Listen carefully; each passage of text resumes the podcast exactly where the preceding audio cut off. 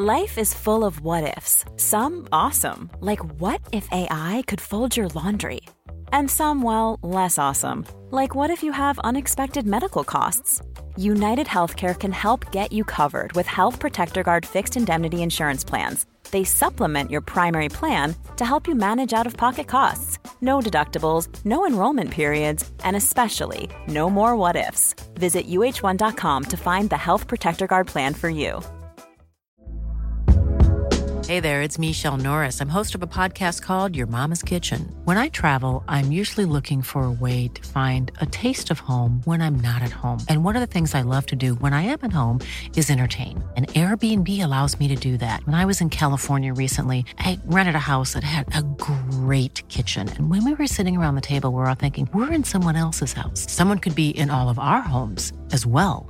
If you have a home, but you're not always at home, you have an Airbnb.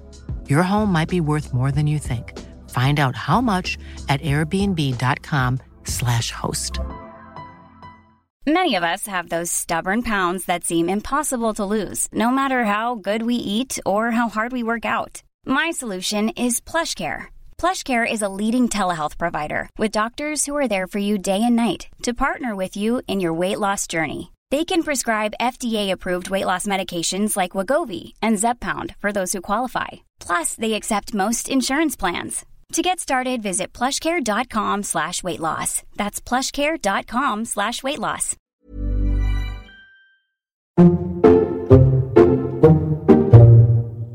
Hello, welcome to the Six Nations podcast with David Flatman and Tom Shanklin. Glad to have you all on board. How are you, Dave? I'm all right, fella. It's you I'm worried about. Are we allowed to call it Six Nations podcast? Yeah, Nope. we call it what we want. Nope, nope, probably not.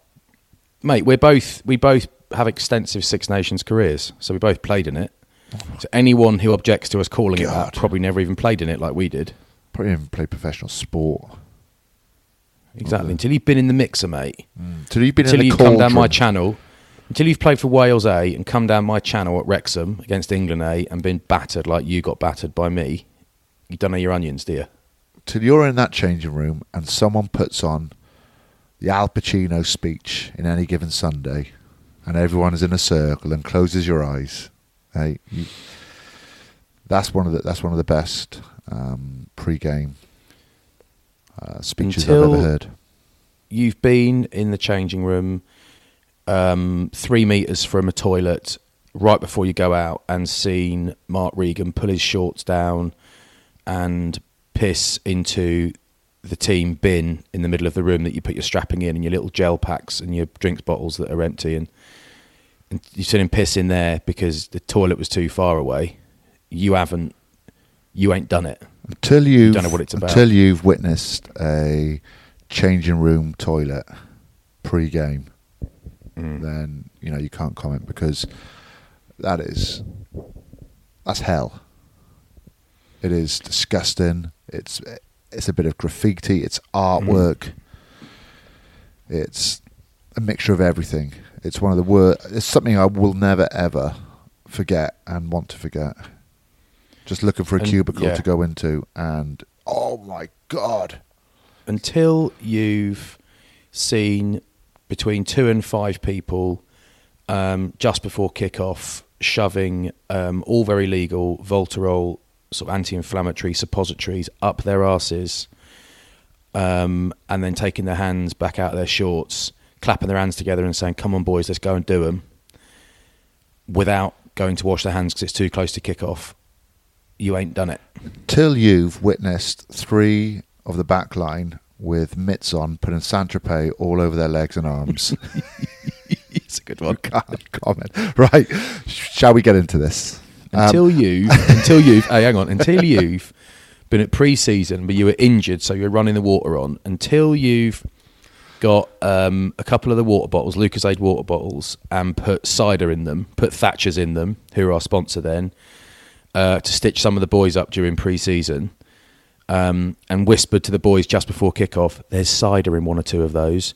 If you grass us up you're a terrible lad and then someone taking a bottle on to Andy Beattie when they're playing Richmond in pre-season and watching him glug half time really hot in the summer pre-season game glug cider and laugh and actually not spit it out middle of the game, you ain't done it. Until you, at half time, have watched uh, the base of a penis on the underside being stitched Hmm. with four stitches, then yeah, you can't you can't comment against New Zealand. Until you've uh, been sitting there, well, that's horrible. Until you've um, sat there, about to go out for a warm up, gone to stand up, and realise that your neck and shoulder are so seized up and painful that you can't warm up, and the coach comes in and says, "Are you all right to play even if you don't warm up?" And you said, "Yeah, yeah, sure, sure," because your contract's nearly up, and you have no warm up at all. You just sit in the changing room with a physio panicking with his elbow in your neck, doesn't work, and you run out and you can't look left. You ain't done it. That's like um, Derek Zoolander. Exactly, uniturner. yeah, Do you have to do like full turns the other way to the right? yeah. It, pirouettes. it, it loosens up. It loosens up. Right, Um, that's it now. By the way, Ri- Richard Cockerill, mate. We, look, we just so you know, we did a pod last week, uh, as you know, and we actually got I I received a little bit of criticism for it, which isn't isn't um, no two weeks ago before the Ross Tucker one, because we went straight into rugby. But the thing is, guys, Shanks and I have lives to lead. We're not here, you know, we're not bloody guinea pigs. What's the word? Circus fleas, and not guinea pigs. Uh, we're not circus animals. Sometimes we actually have to get into it because we got stuff to get on with, and I've got to go and look at some windows. So oh, back to the windows, are we? don't want to talk about it. Okay. Having brought it up. Okay, right, yeah. Um, Richard Cockerill's leaving his England job after the Six Nations. He's going to Montpellier. is he as head Do you know what I think to myself? Uh, what's he doing there? Um, doesn't say. Um, it doesn't say. What I would say is that uh, Ian Peel apparently is um, Peely. coming in, who's very highly rated, which is great. Um, yeah, but he says it's disappointing not to work with Steve. Uh, anyway, that that's good for him, and um, it's difficult decision for him to leave. I don't know whose choice it is from reading this. Might might even be um, uh, Richard Cockerill's choice. But going to Montpellier, and I think to myself, wicked place, nice weather, good cash, well done. Yeah. John Barclay's been scathing about Richard Cockerill in the past. He actually put a campaign together, a petition together to get him out of Edinburgh. And he spearheaded that. Wow. And at one stage, I thought they were going to have to fight. That was the only way to overcome it. Just get a load of hay bales, put them in the middle. Um, one guy in a hoodie refing, and then you, you pick your corner. A couple of dogs barking around. Has John of Barclay got any tats? Um, He'd no, to get so- no. He's He'd have to get a Scottish one or whatever, a thistle, and He would have to was- get a bulldog. he was on about getting his hairline tattooed, but Mm. I'm not sure if he still is or not. Seen a few guys with the old tattooed hairline, and I. I'm not judgy because it's like you've obviously there's an you know you, if you want it done, absolutely go for it. Um, I am not perfect in appearance by a long way, but it's like it always looked like it always looks like you've had your hairline tattooed. Or you look like a thug. Yeah, now, I like to think I've got a bald head and a thick neck, but I don't think I look thuggish. Do you? No, you look snooker, is what you look like. Yeah, exactly. I look like a, I look like Willie Thorne in his prime. You either look snooker or you look um, opera. Garnett. Opera. Opera, like Pavarotti. Rick Waller. uh, right. We, look, we said we wouldn't do this, but we're going to have to get into it. We, we've got to because um, We've got we lives just- to lead. And yeah, live. Shanks has actually Shanks has actually got a job. Um, uh, just very quickly, uh, Henry Slade's back in the England squad. Looks like he Mm. might be recovering from his um, injury. Uh, that's good. Um, Ugo got hiccups doing TV, and John Barclay and Sam Warburton loved it. Oh, it mate, was that was amazing. They didn't even sound like Yeah. hiccups. I know they were weird, weren't they? Yeah. I was thinking. I thought, oh, oh God, is this the moment? Is there something wrong here? But it turned out there wasn't. I thought someone might have told a dirty joke that got him laughing during one of the highlights of one of the games, or he'd had a fizzy drink. But Yeah. they just came on. He, well, he'd been, he'd been on the piss, hadn't he? Yeah. Drink it. Uh, I only ever get those from lager, and I reckon he's had five or six pints before he's gone live. He was talking Apparently, very allegedly. slowly. Yeah, So yeah, he could be right. He hasn't. I think we're yeah. but that was Um, amazing. That was absolutely amazing. Right, lad. Let's let's start with the biggest game of the weekend. France, Um, actually, Italy. Let's start with. Well, actually, the best game. I don't know because Let's do them in order. Let's do them in order, okay? I think I think the England game and the other game were the best, and the France game. England game was the best. actually. England game was the best. Yeah, it was. It was just. It was a great game. It was a great game. But we'll start. With, we'll, we'll start with Ireland, Wales at the Principality. Stadium. Oh right. Oh right. Fine. You said in order, and that is first. Yeah. Yeah. Um, I was on the back foot straight away that day because I did a BBC um, interview in the morning for breakfast, Said Wales going to win it. and the reporter called me Tom Franklin. Oh yeah. Yep. And my did heart sort him? of sank. No, I didn't. But someone in his ear did because he called me Shanklin after, and I, I just wanted to be professional, and I didn't want to stitch him up because we all, well, I'm the worst at making. Um, Bad name calls. Get people's names. You're a lovely commentator, but you don't like names. The number 12, the number 13. The big fella. yeah. Oh, the big second row. Anyway, so yeah, I was on the back foot straight away. But in going into the game, there was obviously Tadhg Furlong wasn't playing, so big result for Wales. And then before kick-off, it was announced that Jamison Gibson Park wasn't playing. And I would say that arguably he has more of an impact of how Ireland play than Sexton to a point. Mhm. And I thought Conor Murray's coming in, very good at box kicking, but might stop Ireland from playing a little bit. And the Gatland Were you effect. right? And the Gatland effect, okay? So Gatland coming back in, he's going to get these guys motivated. Attitude's going to be there. Energy levels are going to be there. Yeah. And boy, were they for the anthems. Because Alun Wyn Jones and Ken. Owens were next to each other, and they absolutely dominated the anthems. They shouldn't even Belted be. it. They should not even be in the line. They should be separate to the line because they were immense. And Do then the game compete? kicked off flats, and then the game kicked off, and Wales kicked Yeah. um, Ireland kicked off. Wales kicked the ball back. Ireland set up a ruck. It ended up going wide to James Lowe, who kicked ahead. I think Liam Williams ambled back.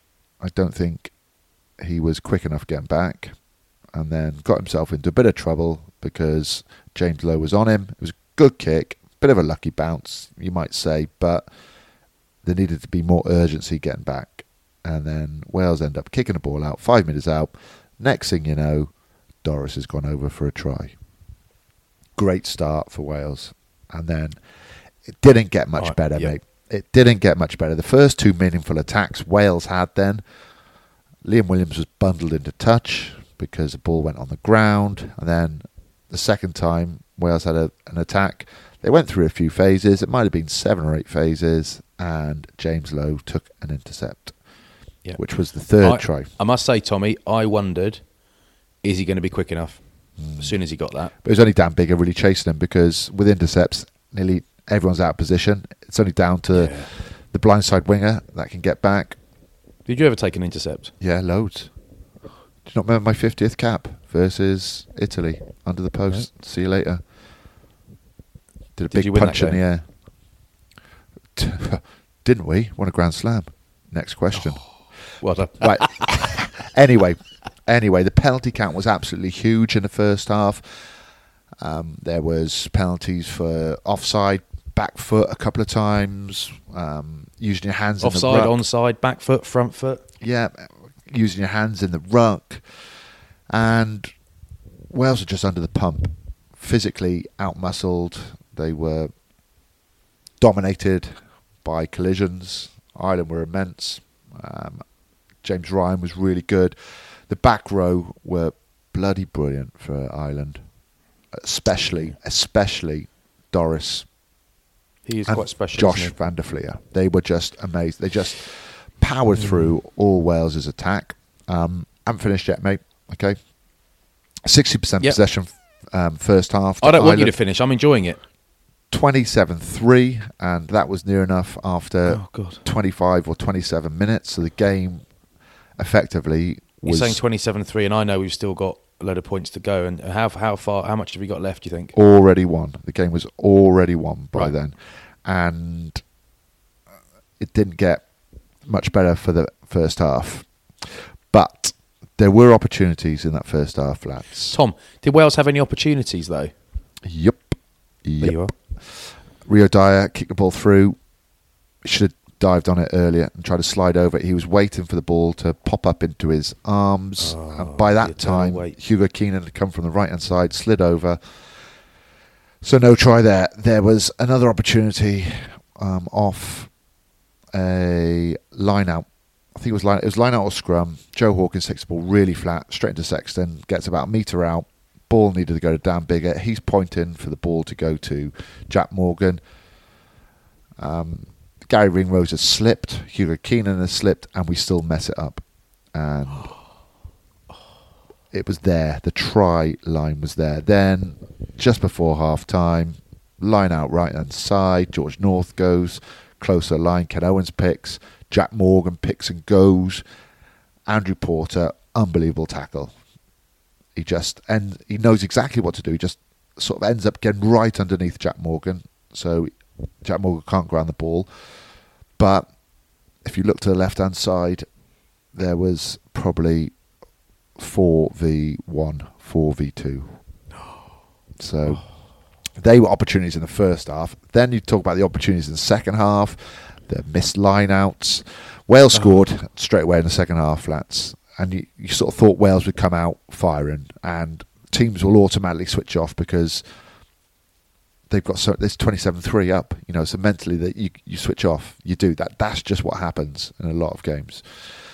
But Liam Williams scores a nice try really well worked beautiful ball from Joe Hawkins who was Wales' best player that day. And penalties given by Andrew Porter for diving on top of Liam Williams. So Wales seven points. It's 27-10 penalty at the halfway line. Kick to touch really good kick from Dan Biggar. Um, line out not straight. Scrum. Penalty to, Ireland in the scrum. Ireland kicked the ball to the halfway line and their ball. So opportunity gone. Then there was a James Ryan take in the line out. Then there was an overthrow in the line out. There was the ball being knocked on by Rio Dyer and George North off the top of the line out.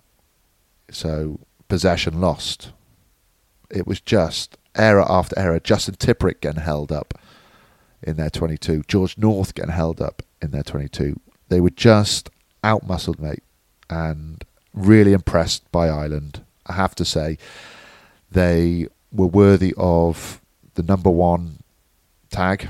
They lived up to that. They performed. They haven't won there since 2013. Um, the Liam Williams yellow card was soft, but it was a yellow card. And then Josh Van der Flier, Josh Van der try on 72 minutes took 32 minutes for Ireland to score in the second half. Um, was just just work ethic.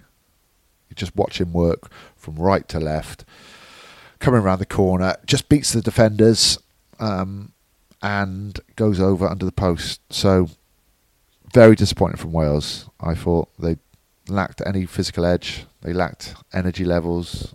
They lacked attitude, which we thought if one thing Gatland could do would be to get them mentally up to that level. And beaten by a well better, a much better team, and it actually highlights how far off Wales are from Ireland. That's it, mate. Thank you. God bless. No, no. See you next week, everyone. Freaking hell. Christ. Oh That yeah. was like watching it all over again Yeah. in slow mo. Well, I'm just talking. Um, about, I'm just talking about the opportunities. So, so there. What What have you got to say about that? A couple of questions. Thirty seconds. You've answered one of them. I wanted to know your opinion on Hawkins, uh, best player on the field. Yep. Wales' best player. You said, I want to know how you think Jack Morgan went. Okay. Um, he was. He was busy and he tried. He didn't give up, and I like the way he went about it. But he did miss some tackles, and he wasn't as effective as we've seen. But out of the, th- the back row of Faletau, Tipuric, and Morgan, Morgan easily was better than the other two. Tadhg Beirne. Amazing, clever, good over the ball. Just an all-round player. Whether you play him second row or back row, you need him in your team. Now, when the pack gets done over, it's very difficult, as you know, for anyone in the back line to shine unless they're Jason Robinson or Shane Williams and they can produce something from absolutely nothing. So it's not a fair contest, but I'm always excited about George North getting a run at 13. But he's against, for my money, one of the, the best doing it um, at 13 in Garry Ringrose. How did Ringrose do, please? Brilliant. Some of the defensive reads were amazing. Some of the carries were so good. Like you know, he's he's very clever in the way he carries, and he won't just try and run over people. Like he'll just he'll pirouette, he'll do something just to get himself out of trouble. And you look to where contact was made to where he ends up. You're talking seven to ten meters difference. He's so clever in the way he uses his body, um, the way he sees space, and some of the defensive reads were world class flats. Good stuff. And I'd like to know what you think Wales do next week. Pe- people called this a free hit for Gatland. Mm. I'm not sure there's any such thing at test level, but or any at, at pro level. But what do you think they do? Do you think they stick with some of the old guard? Do you think? I mean, Alun Wyn Jones is injured. Do you think Daff, mm. Je- Dafydd Jenkins comes in? Do you think Faletau retains his place, class operator, but been in great form for Cardiff, but what didn't find great form at the weekend? I know you've mentioned you, you'd make a change at fly half. Where do Wales go?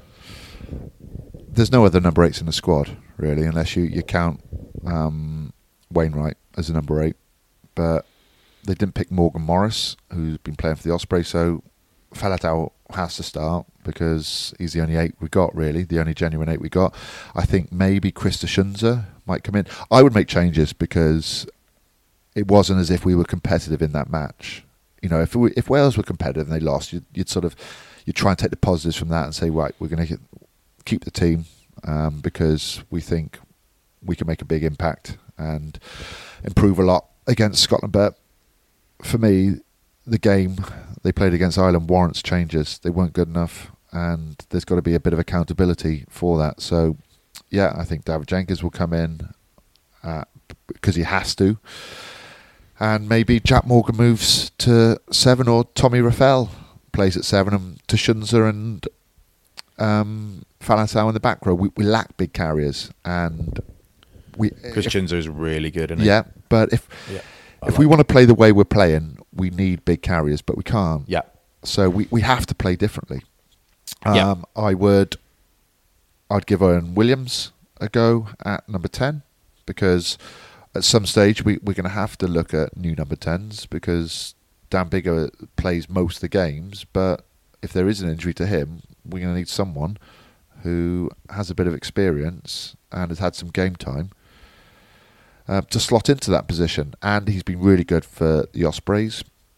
I think Wales need a run in 10 because because of the size that we got. Like, we don't have big power play anymore. We can't rely too much on set piece. So I think we have to we have to play a different game plan to what we're currently playing. And I think we have to play wider.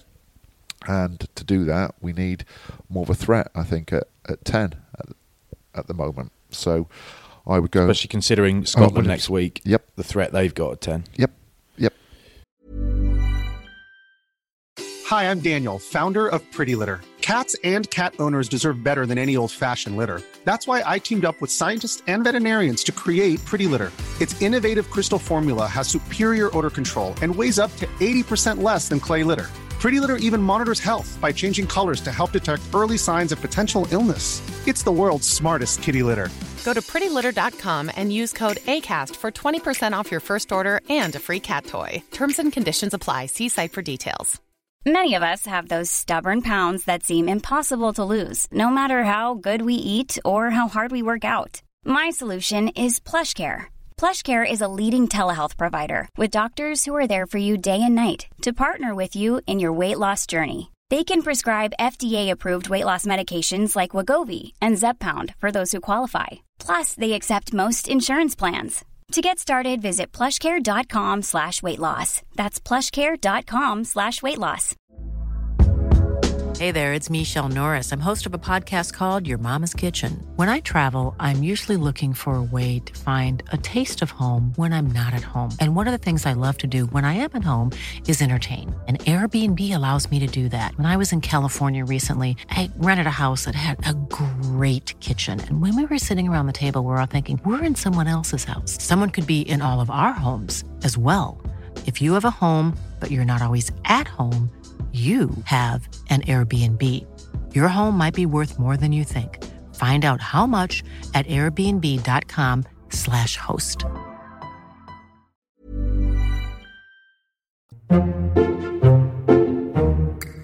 Um, right, well done. That's, Okay, right. comprehensive. Thank you. So we're going to do a, th- a, third of the time on this game. if you no, we won't. no, Um, we won't. Because by the time you start talking, mate, you've got issues. You can't stop. No, hit watch me. this. No, hit watch me this. with England, Scotland.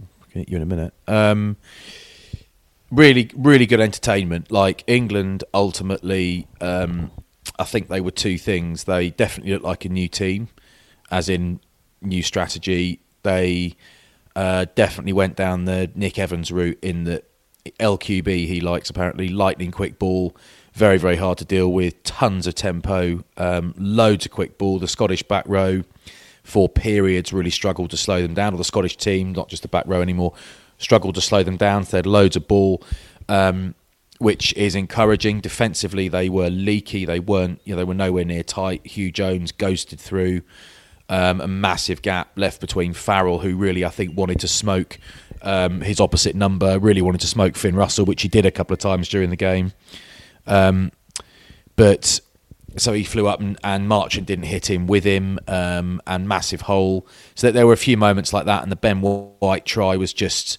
It's almost like how's no one picked him up. So defensively they were leaky, but you know it's new. Um, so I, and I, I think the the 10-12 thing, the Smith Farrell thing, it's just it's an odd thing. It just they haven't played together that many times, but it's just never looked like it really works. Farrell actually is in really good form for Sarries. His passing game is lovely. His kicking game's good. Um, when he takes the ball flat, but invariably when he's flat, you know, if you've got a ten who goes that flat to the line, you've generally got a 12 slash 13 option that flat to the line as well. But because Farrell is the 12, you think, where's Smith? Smith is invariably a good few metres behind him looking to play out the back. Um, so actually, you've got you've almost got one option fewer at the line. It feels like so playing to neither of their strengths really. Um, I just I'm just it's one of those things you think when you play against the top side, it stands out a bit as not being as effective. And they both did some good things. But you look at Tuipulotu, playing for Scotland. Um, Finn Russell quietly controlled things. He didn't have it all his own way at all. A lot of stuff didn't go his way, especially in the first half. Um, but they looked like a what you'd call a orthodox 10, 12, 13. And they looked better for it. Tuipulotu had a real influence on the game. Classy player. To look at him, if you don't watch a lot of rugby, you'd think, well, he's a big unit with massive legs. He must smash people. Well, he's a powerful bloke, but actually, you know, clever player, got some lovely touches. Um, and they just Scotland. I mean, either side could have won this game. It's not like Scotland hammered England or anything. Either side could have won it because it was a bit loose. Um, the England scrum started off not brilliantly and actually got a bit better towards the end. Dan Cole made his comeback first game since the World Cup final uh, when he got ousted by Eddie Jones and or dropped rather and uh, had, an, imme- an immediate. Sorry, my bloody watch keeps talking to me. Oh, piss off!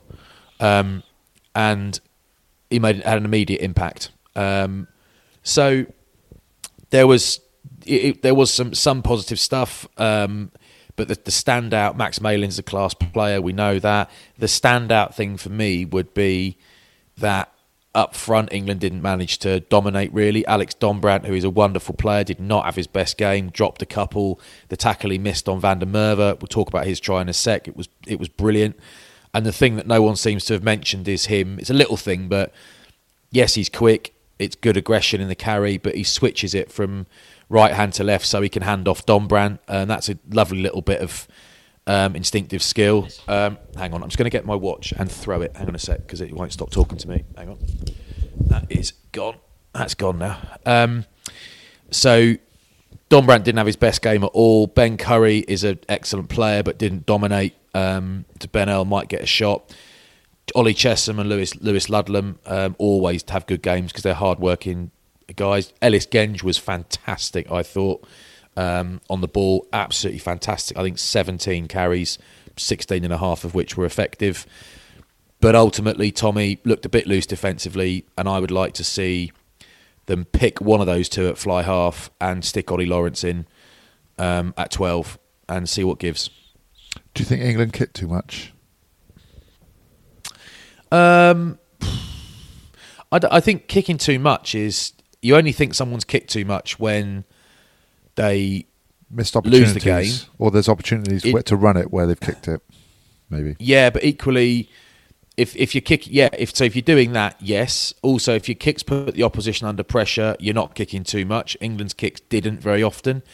England had their kick chase was disorganised, um, and it looked gappy and loose. And Scotland were able to counter attack. Look at Van der Merwe. There's so much space there, and just decimates the England kick chase. George Turner. I know mate. he's a George Turner. Yeah, I, I know he's a special player, um, Van der Merwe, but actually, no one should be doing that really. From you know, Farrell gets receipt. blocked by George Turner. You can't get yourself in that position where someone's on your right hand side. And he just gets Yeah. completely blocked by him. It's, it's legal, but it's a clever bit of play. And Yeah. Farrell ends up not being able to get anywhere near him because when they kick the ball, you pause it. That's a good kick chase, in my opinion. Yeah. Yep. Well, it it is a good, but you've got to be aware. Like it's a good kick chase if you take a picture of it, but actually as it develops, Yep. everyone's got to be aware of those around them. So, I, you know, I was I'm not putting myself in that bracket, but we would train kick chase a lot, um, like everyone does. And when we train kick chase, you absolutely had eyes on guys around you, so gaps around you, especially for me because I didn't want big gaps around me because I get skinned. You had a course eyes on ball on opposition players, but you who bringing the ball back, but you absolutely we call them had eyes on the lads running ghost lines. So you're always looking for lads who are trying to get in your way because we'd do the same to them. So it is a key part of kick chase, key part of the detail is looking for blue jerseys who are deliberately trying to get in the way. Um, so it is that that is does count as a defensive error being blocked like that. There's sometimes nothing you can do, but you've got to be aware that he's there and either give him a dig and get him out of the way or dodge about him. Um, easier said than done. Um, yeah, there you are.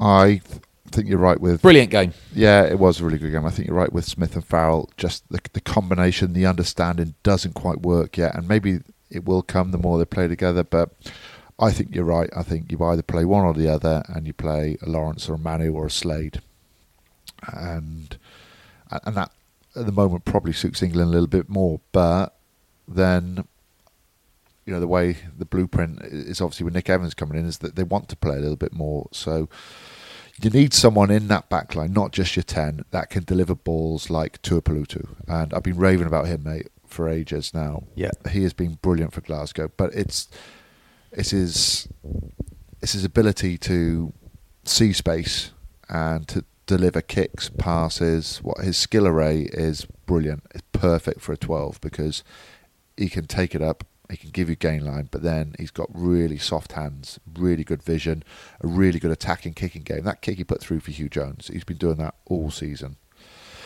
Um, he is what I look at now and think that is that's the blueprint for what I want from my twelve. Um, Yeah.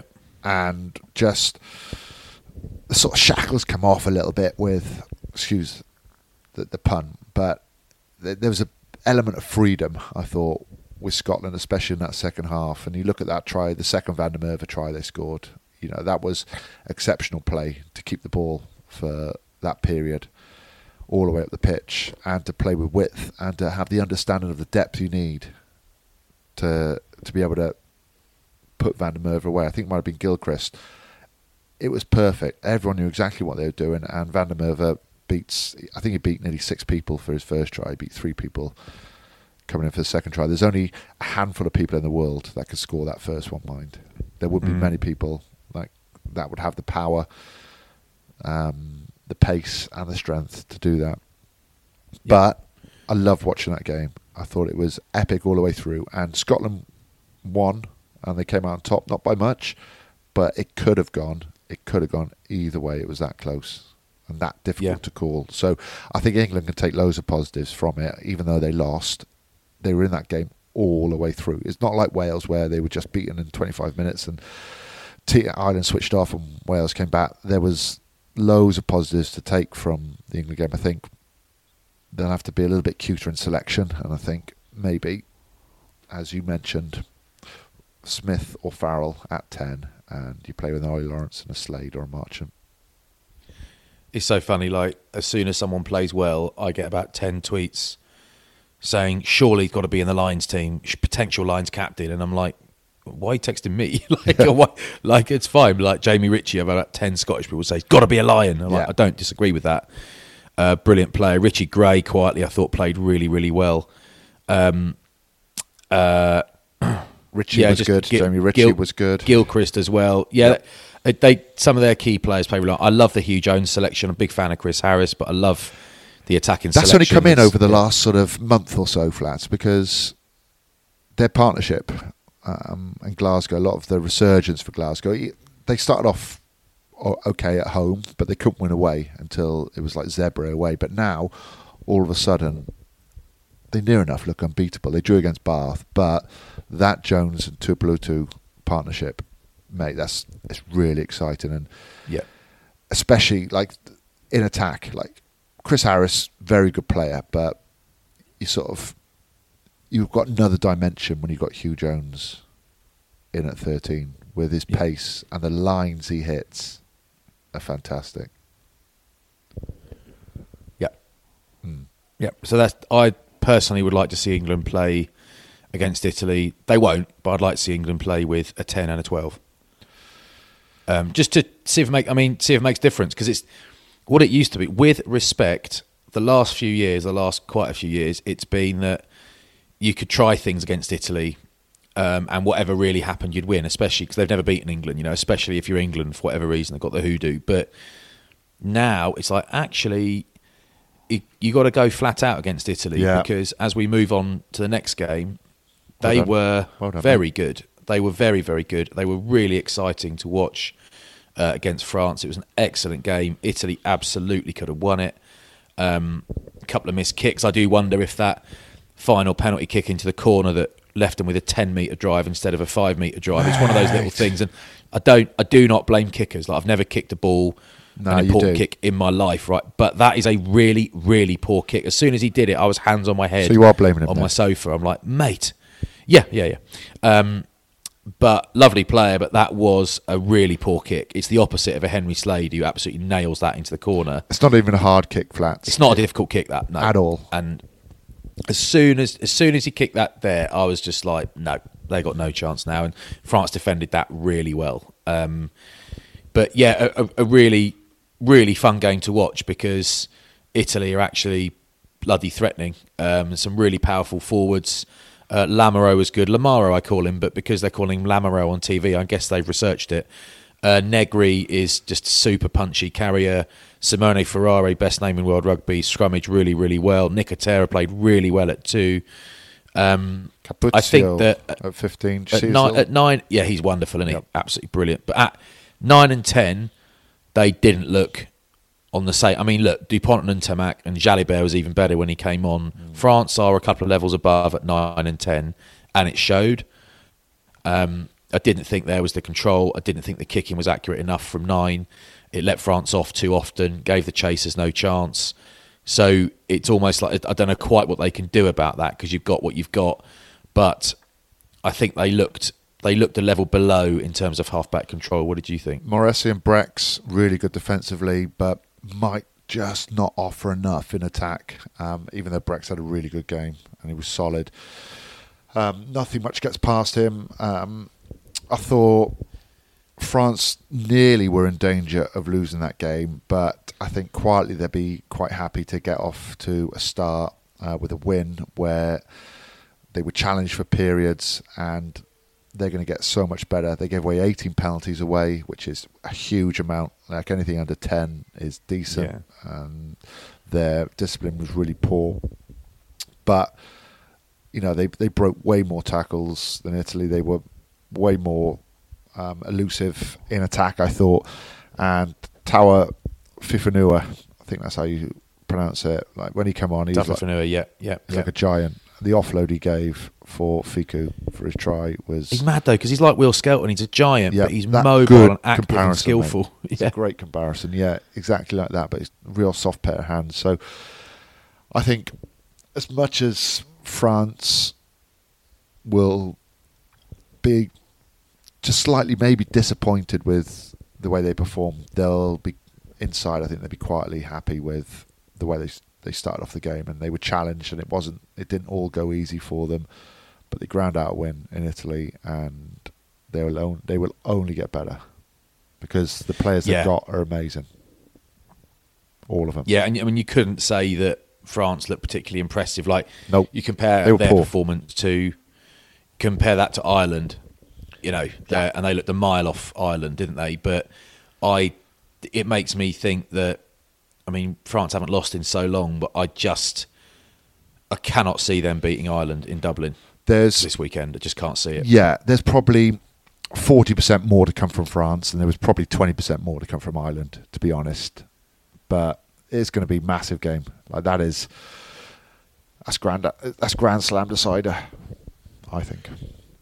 Yeah, and I like Moefana in the midfield. I really like, but I just think Jonathan Danty is just different class when he's playing, and it they've got a couple of really good twelves there, but there is a difference between them. I think Danty is Danty. Like I don't know, everyone's got different opinions on these things, but he wouldn't be far off a world fifteen when he's playing really well because he's massive and agile and clever and like and skillful. It's like he is a lovely he's a lovely package.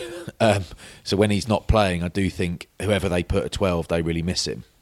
Um, I, won't- I mean, Moefana will stay at twelve. I mean, they they could put Ntamack at twelve. Moefana's a, obviously a, a top a top fella, but I think there's a difference. And you know, I think Jaminet not playing at fifteen or whatever. Ramos to me is like still excellent and would make a lot of international 15s. But in terms of counter attacking gas and threat, you know, if you compare him to Capuozzo, Yeah. who is freaky good, I mean, there's a massive difference in threat on the ball there.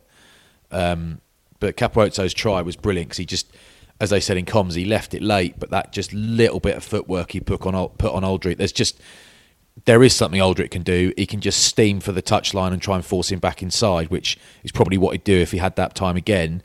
That moment is probably what he'd do next time. But actually, that little bit of footwork, the big man just can't get back up to speed quickly enough. You don't have time to think either. You don't have time to think. Yeah. If someone puts a tiny bit of footwork on you there, you naturally just change your body shape Yeah. to adjust to them. But it's beautiful. Like you, sh- you shouldn't really score on that um, small amount of area, but Yeah. certain players can. And Capuozzo it's brilliant. He's some of the tries he scored in the league have been amazing. Like, he, and I, Yeah, you know what I love about watching him is that you look at him and you think you should be working in a shop. You should be working like at Next, or you should have a paper round. It just doesn't look like a rugby player, but Yeah. there's no doubt he is one of the best in the northern hemisphere. And it's not all about it's not all Yeah. about size. And it's not all about how much you lift. It's not all about how big your guns are, how much you can bench. Like it, it's a skill based game, and he is, and it's evasion sport. He's one of the best. Yeah.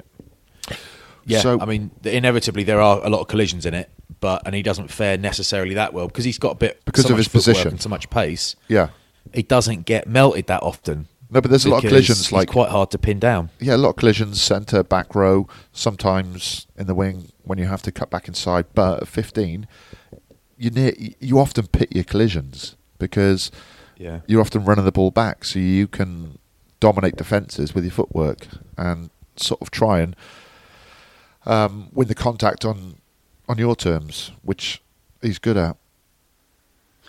I actually thought, for me, that his try wasn't the moment of the match. I actually thought the Taofifenua one-handed take, Yep. ride the tackle, offload for the um, Jalibert try. I actually thought that was just like that is sublime from someone who's what six nine and twenty two stone or something like that. Is just like what are these lads doing now? Yeah. they're all mental good, mate. And he- Yeah, I know. You know, and it's there's he is a giant amongst giants, like Skelton. He's a similar size to Skelton, and when you see the guy walk past, you're like, he must be there to just smash people, and he does a bit of that, but actually, he must work so hard on his skills. It's like the only Nakarawa that the second row. It's like you see all these offloads and you know, wow, naturally he's skillful, and you speak to Ben Ryan who coached Fiji. It's like, no, mate, he spent all day practicing it, all day, flat out, all the time. Whenever we do pool recovery, he does 20 minutes of wet ball offload practice. You know, it's like this is relentless practice. It's not natural because they're getting smashed by powerful guys. Like I just thought that Taofifenua, a bit of skill was an amazing moment. Actually, I thought it was a bloody brilliant player. Yeah, yeah, and also like the Um, front row. Jalibert looked so good when he came on. He could start. Yeah. Jalibert could start next Maybe. week. I was just going to say, Flats, there's so much more expectation now on front rowers and second rowers to an extent Mm. of of what your job is. You know, previously it would be scrummaging, um, some tight carries, defensive work around the ruck. Now it's about being ball players. It's about taking the ball to the line. It's about being able to deliver the right pass, whether you hit it short, whether you put it back behind. Like the modern day front row forward and second row forward has been completely re-identified. Is that the word?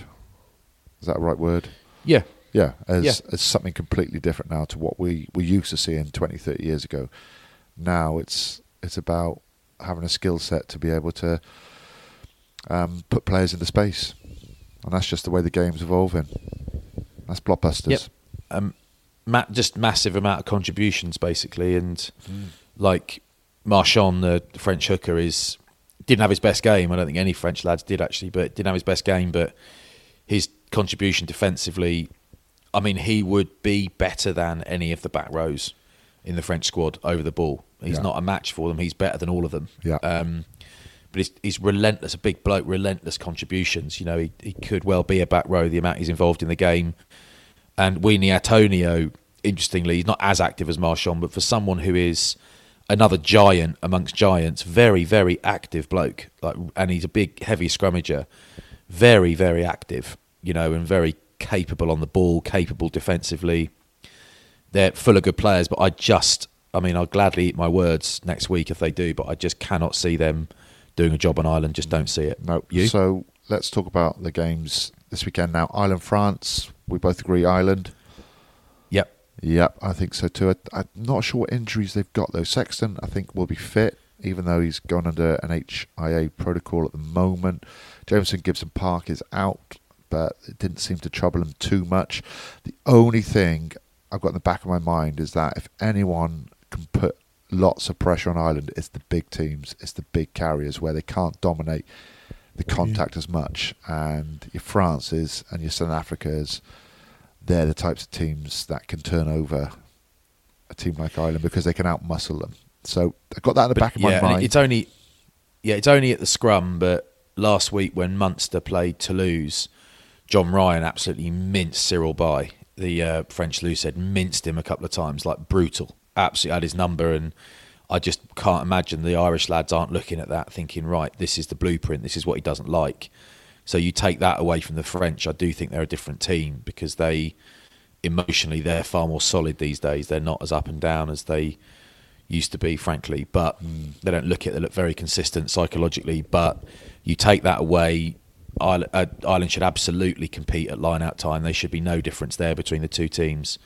Um, great options for Ireland. So actually, it'll be it'll be really interesting, won't it? It'll be really interesting. 'Cause I remember they didn't pick James Ryan on the Lions tour, did they? Because he played against. It was re- reportedly because he played against um, La Rochelle and just got mashed in the carry, and you got guys like Skelton just steaming about, and again almost sort of fell down against the giant men. So this will, yeah, you're right. This will be really interesting. But I say, I say Ireland, uh, Scotland, Wales. I say Scotland. The thing about Scotland is they have backed up big victories with defeats. Yes. defeats a lot in the last few years. Yep, they have. Um, so um, yeah, but I think it's now or never, really. I know we say that a lot with them, but I think injury permitting, I don't think there's many injuries. I, I think they'll be too well drilled, too well organised. Combinations look tight. Whilst you look at Wales, I'm not sure what the best combinations are. No one knows really at the moment.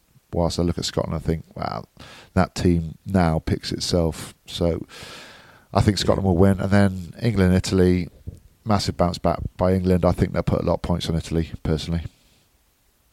do you? hmm Yep, I do. I think Italy will go up and down. I, do you know? I just really hope it's a brilliant game because I'm commentating on it. Yeah. Um, I'm I'm, re- I'm really excited now because Italy have shown what they can do. England are up against it.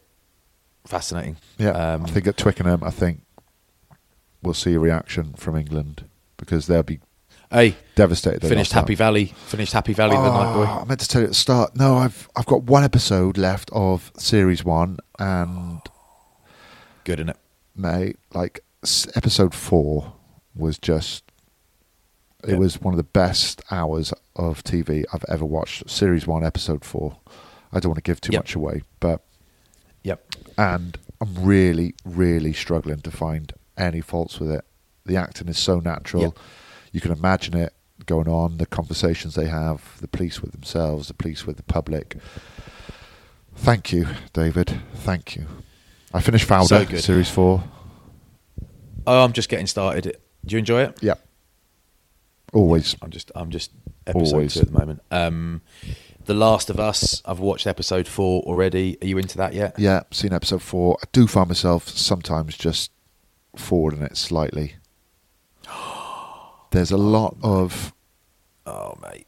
a lot of talking goes on and not enough action for me. There's a lot of long scenes where they're just having a chat, um, either lying down or in a room, In the truck. in a truck, and I'm just, I just want to see more action. Okay, the first two episodes were really good. Last three and four, bit disappointed. We had a love story and all of season three.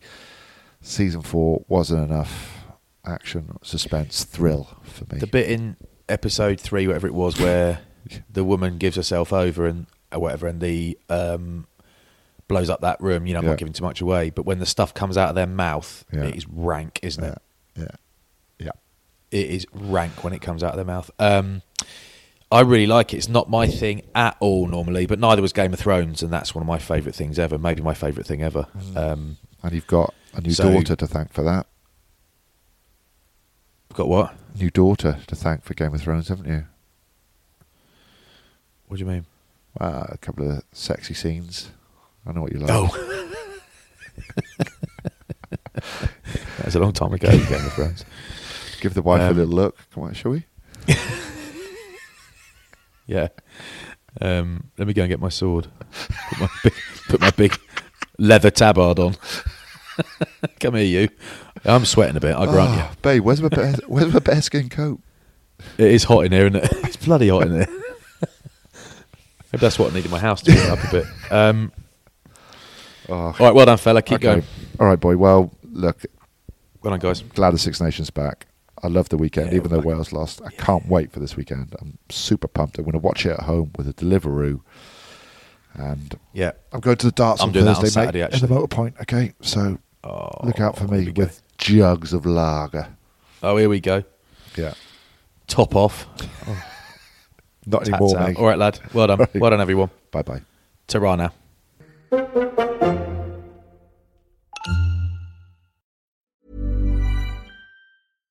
Hi, I'm Daniel, founder of Pretty Litter. Cats and cat owners deserve better than any old fashioned litter. That's why I teamed up with scientists and veterinarians to create Pretty Litter. Its innovative crystal formula has superior odor control and weighs up to 80% less than clay litter. Pretty Litter even monitors health by changing colors to help detect early signs of potential illness. It's the world's smartest kitty litter. Go to prettylitter.com and use code ACAST for 20% off your first order and a free cat toy. Terms and conditions apply. See site for details. Hold up. What was that? Boring. No flavor. That was as bad as those leftovers you ate all week. Keke Palmer here, and it's time to say hello to something fresh and guilt-free. Hello Fresh. Jazz up dinner with pecan-crusted chicken or garlic butter shrimp scampi. Now that's music to my mouth. Hello Fresh. Let's get this dinner party started. Discover all the delicious possibilities at hellofresh.com. Hey, it's Paige DeSorbo from Giggly Squad. High quality fashion without the price tag. Say hello to Quince. I'm snagging high-end essentials like cozy cashmere sweaters, sleek leather jackets, fine jewelry, and so much more. With Quince being 50 to 80% less than similar brands.